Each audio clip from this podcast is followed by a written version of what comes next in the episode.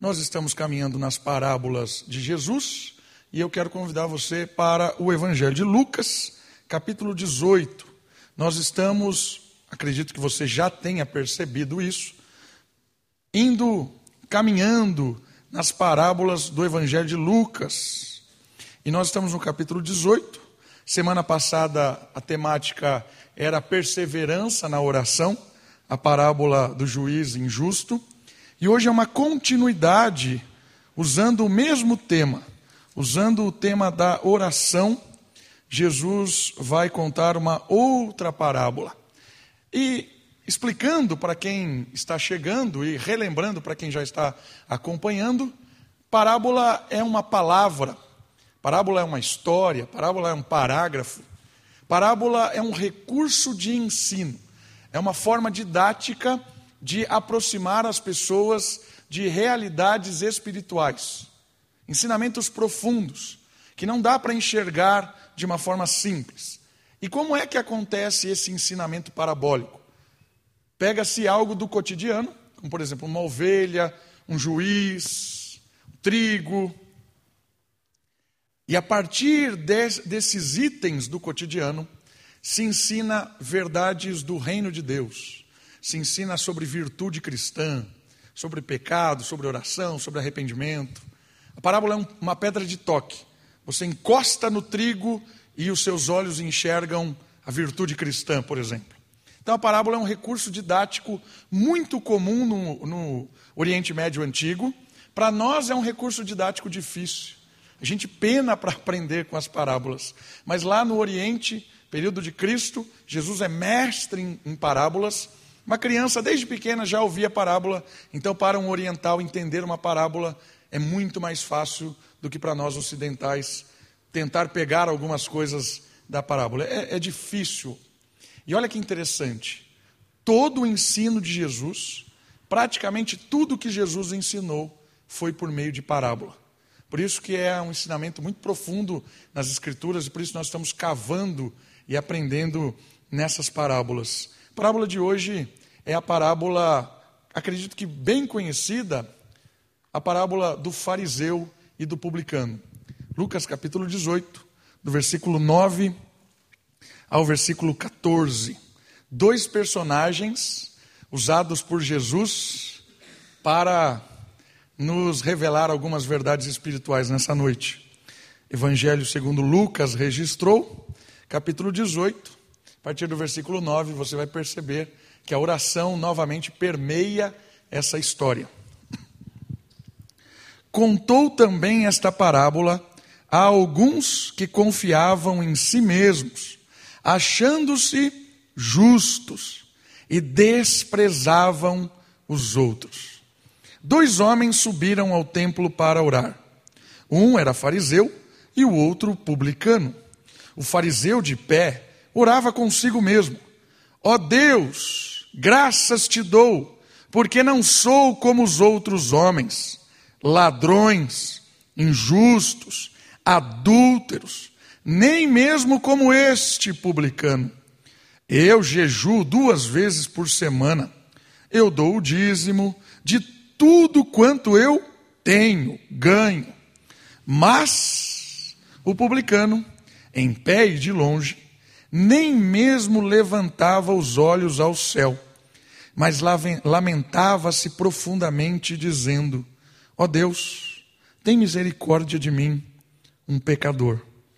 Digo-vos que este desceu justificado para casa, e não o outro, pois todo o que se exaltar será humilhado, mas o que se humilhar será exaltado.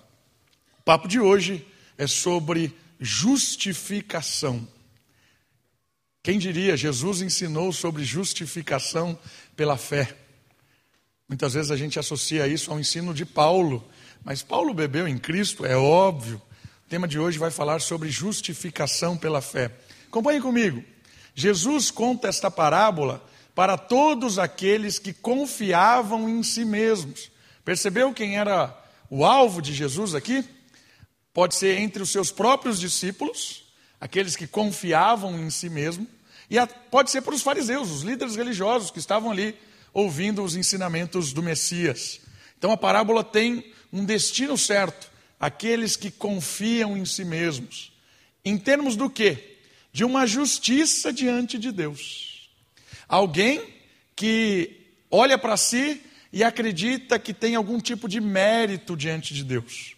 Alguém que olha para suas atitudes, para o seu jeito de viver, para a sua rotina de vida, para as suas escolhas, para aquilo que conquistou nessa vida e avalia e diz assim: eu mereço tudo isso que eu tenho.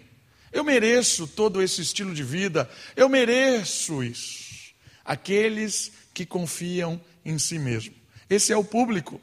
E olha só, o Messias usa a oração para demonstrar o caráter e o coração daqueles que são chamados para o reino de Deus.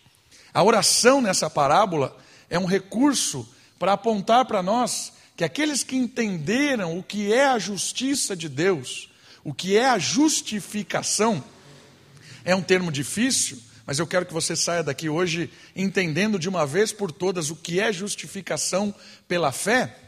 É algo central no ensino aqui, porque essa oração dos dois revela a diferença daqueles que fazem parte do reino de Deus que encontraram justiça, que foram perdoados, que nasceram de novo e agora têm um vínculo com Deus, daqueles que se julgam filhos de Deus, daqueles que acreditam piamente que a sua vida, o seu estilo de vida é algo que tem um mérito. Sabe aquela pessoa que olha para si mesmo e diz assim: que bom negócio que Deus fez quando me chamou para essa igreja, para esse projeto é esse tipo de oração que aponta o contraste entre aqueles que fazem parte do reino e aqueles que estão ainda no anti-reino. O papo da parábola também tem a ver com um contraste. Percebe que as parábolas estão usando o contraste? Semana passada a gente percebeu que o juiz representava o oposto de Deus. O juiz na parábola era Deus, mas era Deus ao inverso.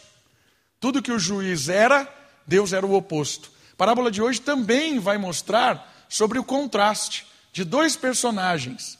É uma forma didática apresentando a justiça de Deus e o desespero humano. A gente vai perceber que o contraste aqui é um Deus amoroso e o ser humano arrogante, soberbo ou desesperado.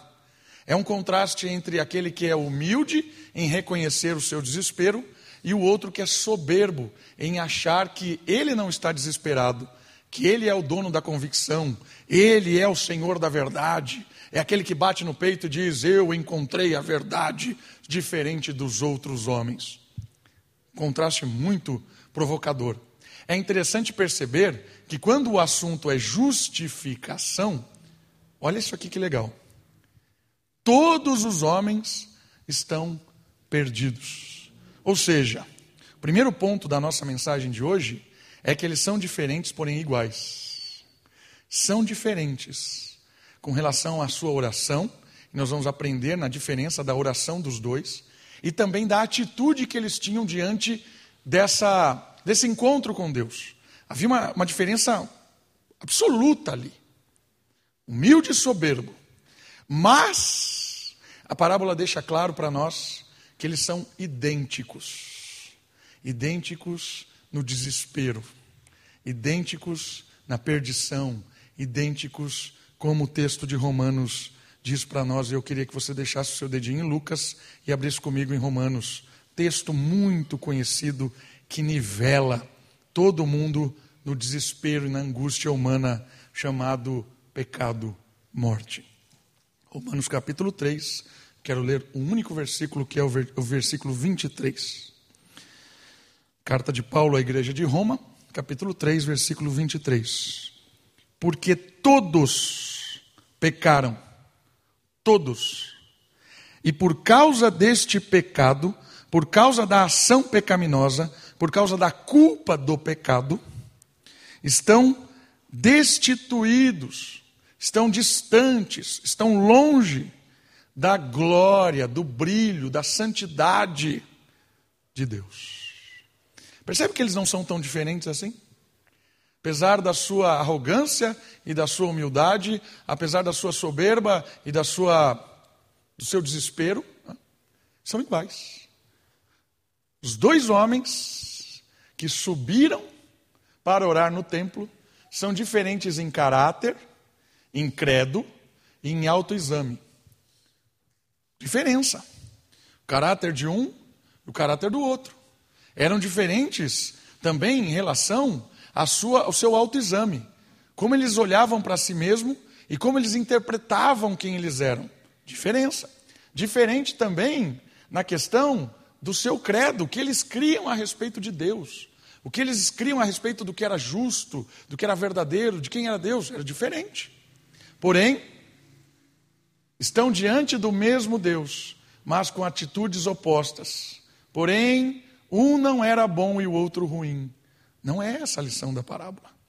Aqui não é o bom e o ruim, o vilão e o mocinho, o herói e o inimigo. Não, não é. Aqui, o tom da parábola é que todo mundo está perdido. Esse ensinamento é crucial. Por quê? Porque na era moderna, no momento em que nós estamos vivendo, o pecado foi lançado para escanteio. É até ruim falar de pecado. Pecado é uma coisa que a gente quer apagar dos nossos vocabulários. Hoje o pecado, ele vira um monte de coisa. Ele vira dom de liderança, ele vira é, carisma, ele, ele vira, nossa, que cara esperto. Ele vira, não, é, é, é o meu filho está com sono. É. Ele vira cada coisa que você nem imagina. Sono de criança substituiu o pecado. Ah, como eu já vi isso acontecer. Percebe? A nossa era moderna substitui algumas atitudes claramente, biblicamente revelada como pecado, com algum outro termo bonito da moda. O pecado está sendo lançado para longe.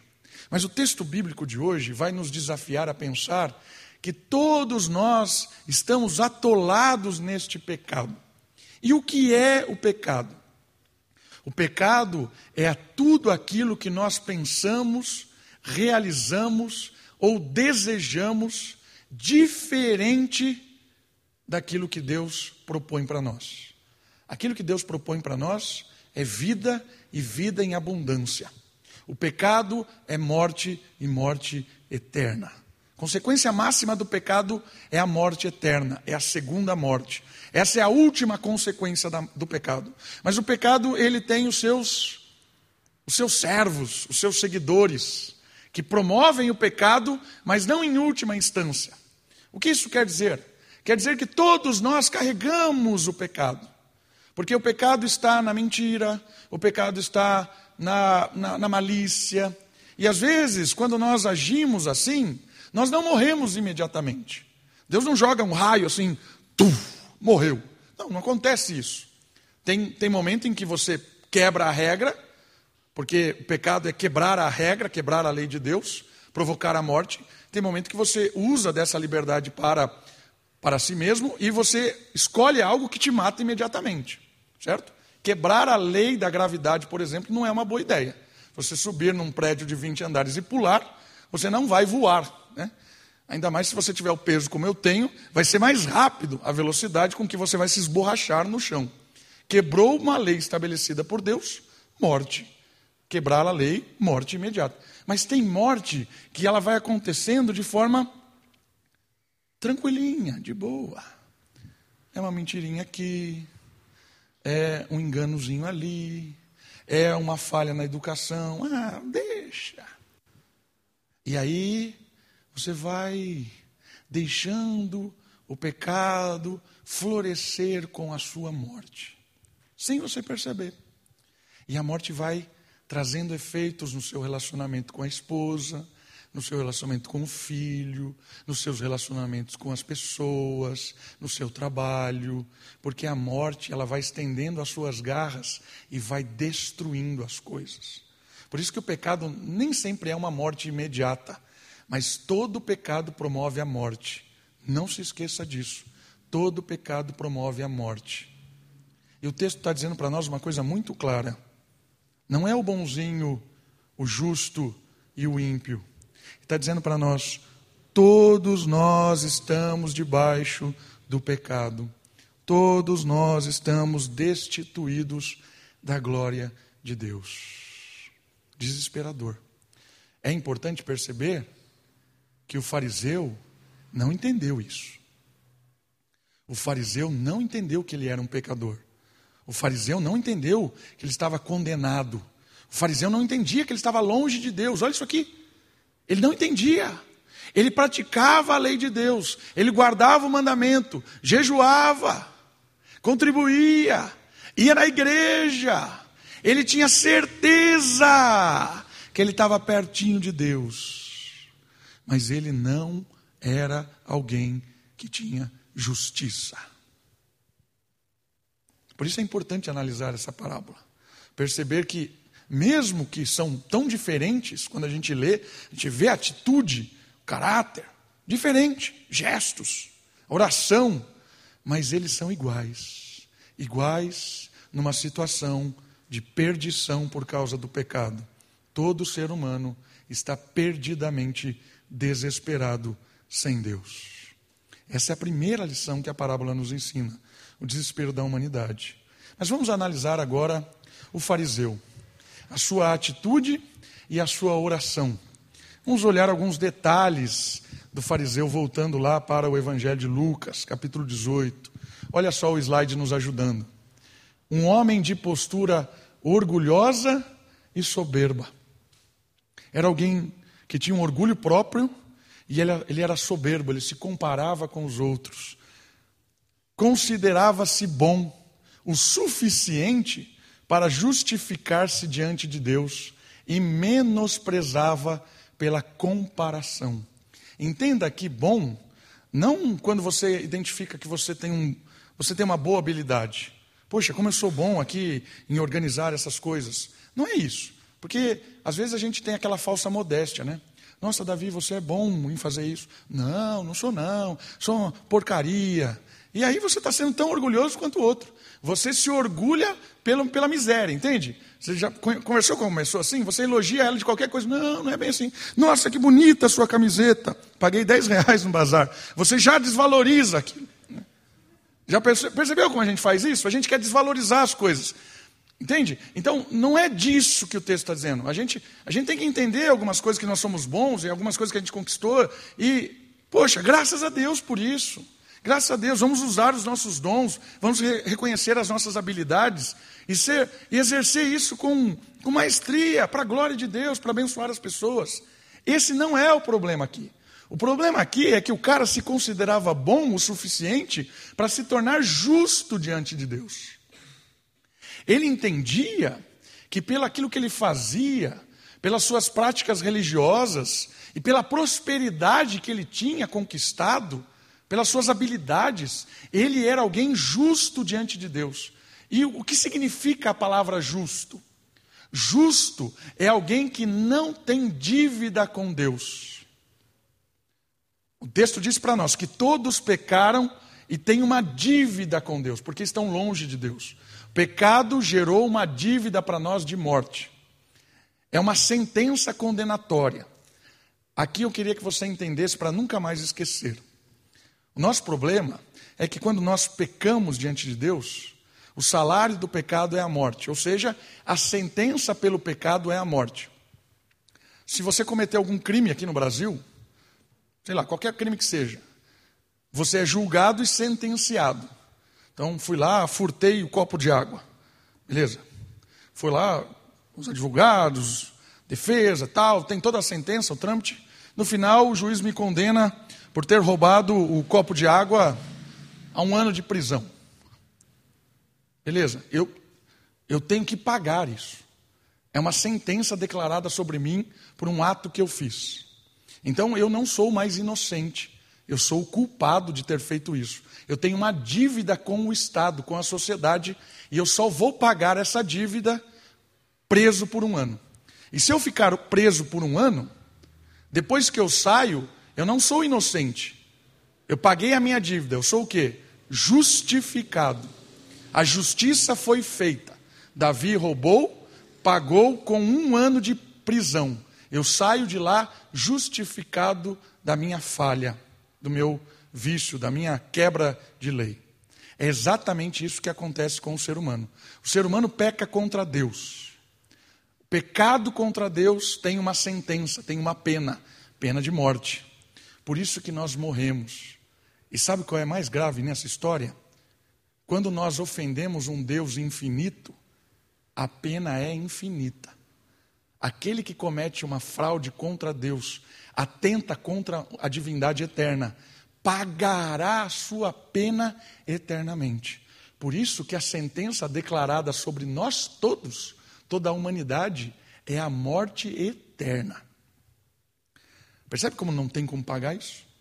Ah, eu vou pagar. Tá bom, você vai ficar morrendo eternamente. Não tem como pagar, é impagável. A sentença aplicada sobre mim e sobre você é impagável. Por isso que a justificação, ela só é por meio da fé. Da fé em quem? Da fé em Jesus Cristo. Sabe por quê? Porque Jesus Cristo assumiu a pena de morte que estava sobre você e sobre mim. Ele foi para a cruz no meu e no seu lugar. Ele morreu na cruz no meu e no seu lugar. Quando eu creio que Jesus morreu na cruz por mim, eu sou justificado, não inocente. Fui condenado à morte, mas alguém pagou. Lembra, se eu fiquei preso um ano, eu paguei porque roubei. Estou justificado diante da sociedade. Jesus morreu na cruz pagou a minha dívida, eu estou justificado diante de Deus. Mas não era eterna? Não era contra Deus? Era.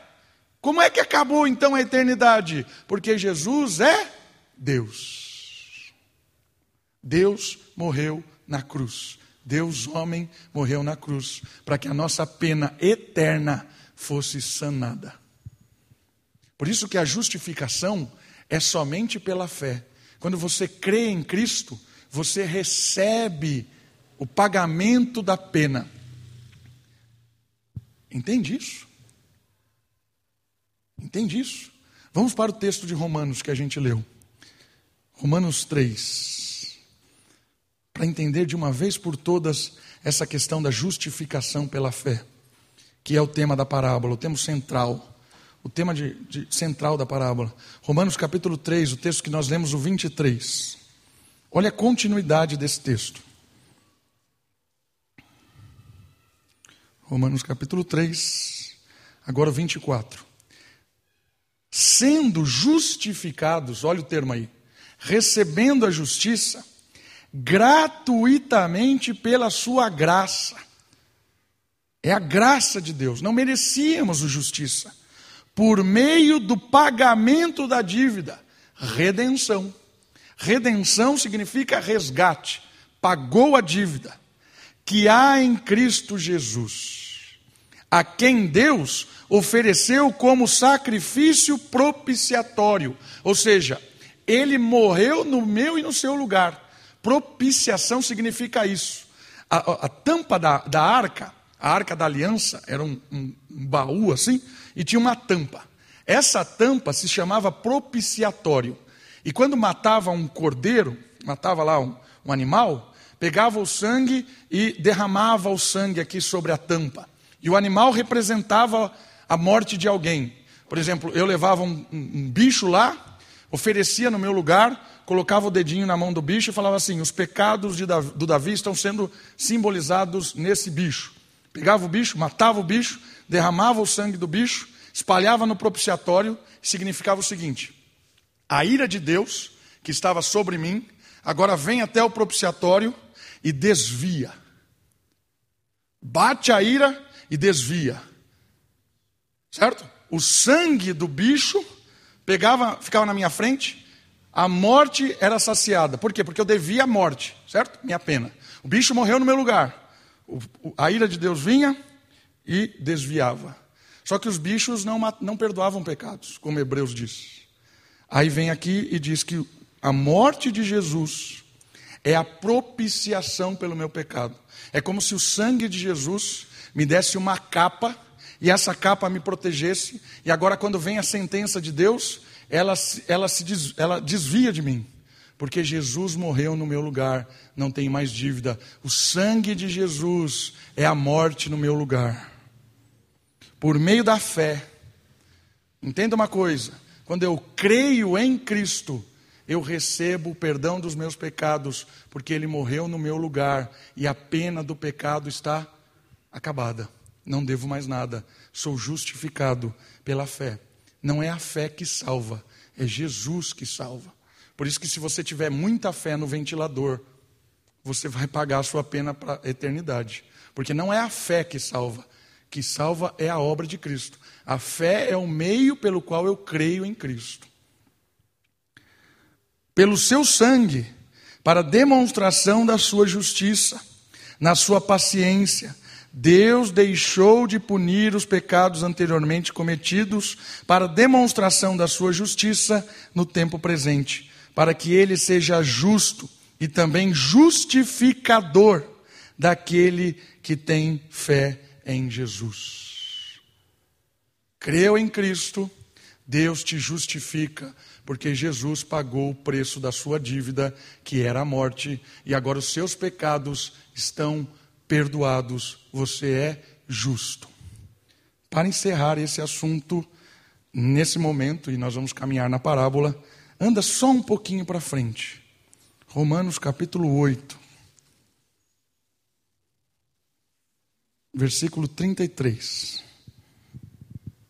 Quando você entende isso, você para de ficar preocupado com salvação. A gente às vezes fica preocupado demais com salvação. Não sei porque a gente se preocupa com salvação. Salvação não depende da gente. A gente deveria se preocupar com a missão que Deus nos delegou. A missão é nossa responsabilidade. Salvação não é. Se você está preocupado com a sua salvação, eu quero resolver o seu problema hoje. Para você sair daqui e nunca mais se preocupar com a sua salvação. A partir de hoje, você se preocupar com a missão que Deus delegou para você. Porque salvação é algo de graça. Agora a missão é, é suor, transpiração, envolvimento, temor, arregaçar a manga e vamos lá. É isso que Deus espera de nós. Deus não quer que nós tenhamos alguma participação na nossa salvação. Ele quer que nós tenhamos participação na missão dele, de reconciliação desse mundo, anunciando o Evangelho, vivendo a luz do Evangelho. 33. Quem trará alguma coisa, acusação contra os escolhidos de Deus? É Deus quem faz o quê? Justifica. O que, que isso está querendo dizer? Quem é que vai apresentar uma acusação contra o Davi? Davi, você tem uma dívida. Porque você fez isso, isso, isso, isso, isso. Verdade. Todas essas as suas acusações são verdadeiras. Mas ele não pode me condenar. Por quê? Porque Cristo me justificou. Olha o 34. Quem os condenará? Quem é que vai mandar alguém para o inferno? Quem vai condenar a pessoa? Ninguém. Por quê? Porque Cristo Jesus é quem morreu, ou pelo contrário, quem ressuscitou dentre os mortos, o qual está à direita de Deus, e é Ele que nos representa, que intercede por nós. Por isso, 35 diz: Quem nos separará deste amor? Percebeu? Quando você crê em Cristo, quando você confessa os seus pecados, todos os seus pecados, toda a sua sentença de culpa é perdoada. Porque não é o pecado que nos leva para o inferno. O que leva para o inferno é a culpa do pecado, é a sentença. Por isso que Deus não tira de nós o pecado ainda. O que, que Ele tira de nós imediato quando nós cremos? A sentença, a culpa. Percebeu? Quem que intentará acusação contra você? Se alguém disser para você, ah, isso que você fez vai te levar para o inferno. Não dá mais para me levar para o inferno. Por quê? Porque já foi paga essa atitude na cruz de Cristo. Entendeu a, a seriedade disso? Aquele que creu em Cristo é justificado e não há mais condenação. Pare de se preocupar com a sua salvação e comece a se preocupar com a missão de Deus. Porque salvação, se você se preocupar em ser salvo, você está querendo algum tipo de mérito. Ah, o que eu preciso fazer para ser salvo? O que eu preciso continuar fazendo para ser salvo?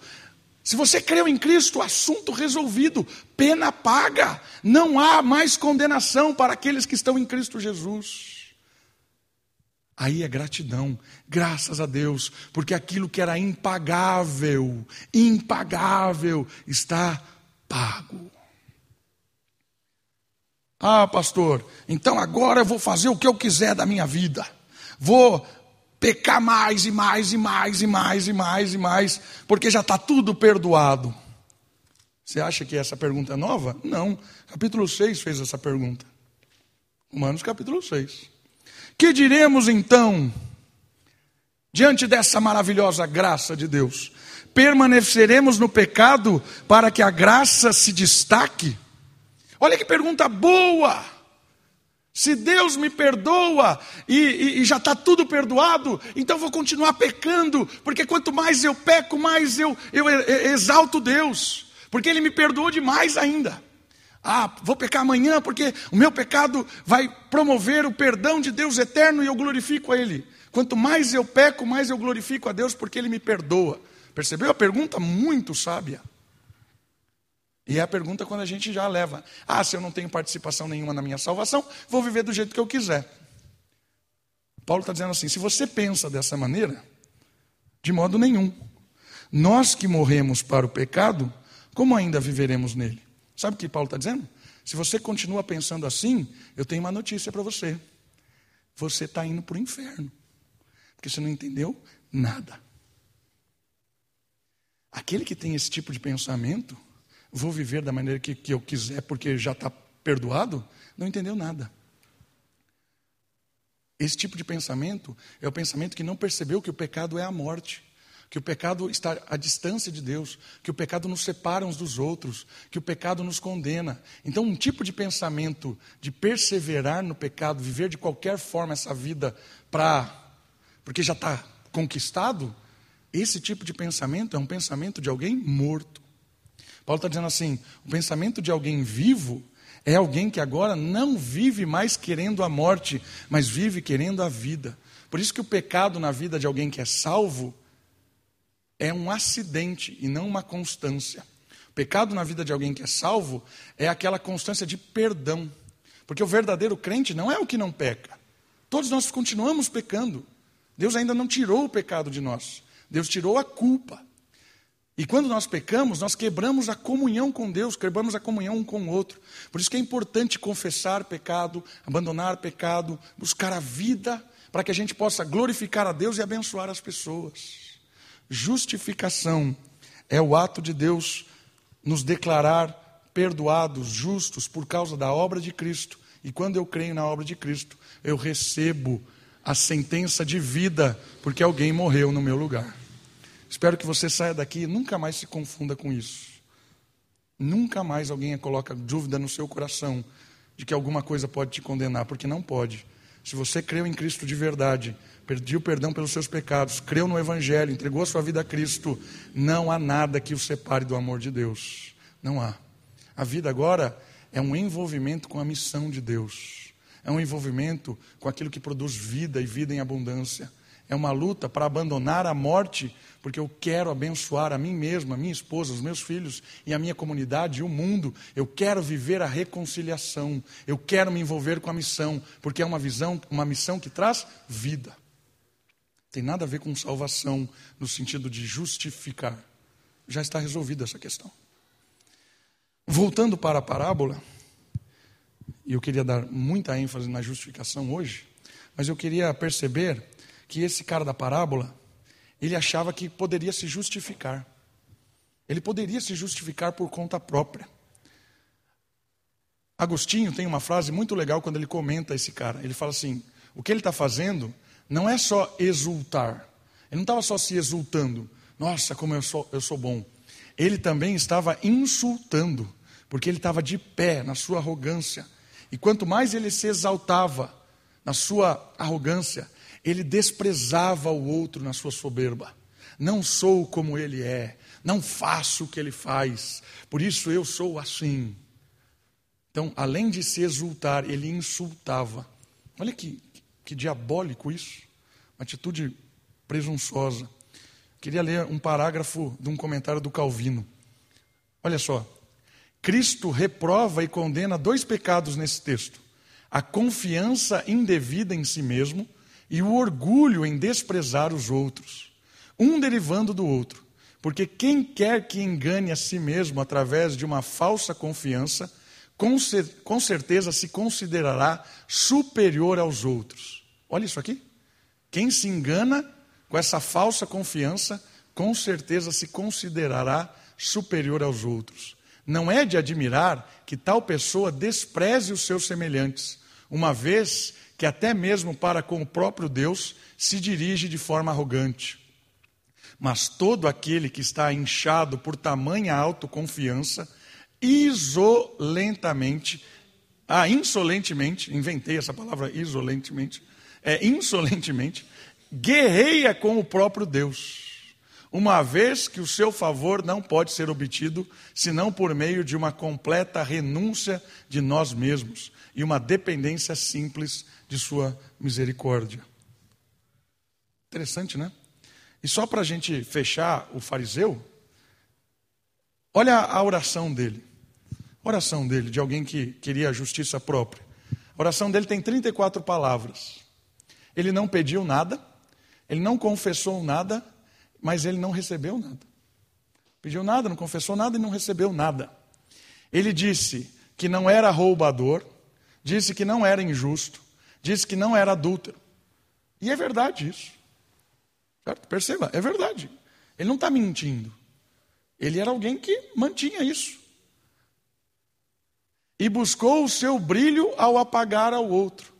Sabe aquela pessoa que quer se exaltar, mas para se exaltar ele ele ofende o outro, ele abaixa o outro, para que ele suba o pedestal, ele abaixa o pedestal do outro. É isso que esse cara está fazendo. Eu não sou como ele, eu não faço o que ele faz. É? Ele, e era verdade, isso, isso que eu queria que você percebesse. É verdade o que ele está dizendo. Ele era o oposto do fariseu e do publicano, o oposto. Mas, né, não sou como os outros. E ele finaliza dizendo assim: como eu sou bom. Fala da, que ele jejuava duas vezes por semana, fala que ele contribuía com tudo que ele tinha, dava o dízimo. Ele fala da, da, da, das suas atitudes que são muito, são proezas dentro do reino de Deus, né? Ele diz que, que cumpria as coisas. Eu queria destacar nessa oração arrogante e soberba que o texto diz que ele não recebeu justiça. Ele não foi justificado. Porque ele não entendeu que não há caminho para justificar-se sozinho. Não há. Não tem como. Não tem como. Se há um motivo para se orgulhar, se há um motivo para se orgulhar, Paulo responde isso em Gálatas capítulo 6, versículo 14. E eu quero ler esse texto. Gálatas 6, 14. Diz assim: Mas longe de mim orgulhar-me, a não ser na cruz de nosso Senhor Jesus Cristo, pela qual o mundo está crucificado para mim e eu para o mundo. Que orgulho na cruz de Cristo. Que orgulho de um Deus que deixa a sua glória, a sua majestade para pagar o preço do meu, do meu pecado. Que orgulho de um Deus tão imenso, tão distante e que se fez bem próximo por amor e um amor inexplicável de morrer por nós para nos dar vida. Que orgulho desse Deus. Quer se orgulhar de alguma coisa? Se orgulhe de Jesus Cristo. E para terminar, olhando a atitude e a oração do publicano. Publicano é um cobrador de imposto. Ele, segundo os judeus, os judeus, os fariseus, né, odiavam esses caras, os saduceus. Por quê? Porque eles eram de Israel, mas eles trabalhavam para o Império Romano. Eles cobravam impostos, cobrar, é, muitas vezes eram malandros, roubavam. Né? Tem o um caso lá de é, é, do cara que desceu da árvore, fugiu o nome dele, Zaqueu. Né? Zaqueu, o próprio Mateus era publicano, também cobrador de impostos, o do Evangelho. Esses caras eram odiados, porque era o cara que foi, se vendeu ao capital, né? baixou a sua guarda ao império, traidor dos povos. Os caras eram odiados. Mas olha só quem é esse personagem: um homem de postura humilde e quebrantada, o oposto do fariseu. Considerava-se mau e não era digno de se aproximar de ninguém.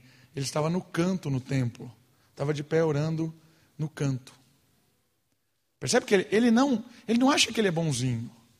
Porque às vezes tem pessoa que, ah, né, ah, como eu sou pecador, mas o cara, ele está ele, ele, ele tá fazendo isso como um jogo imoral, hipócrita.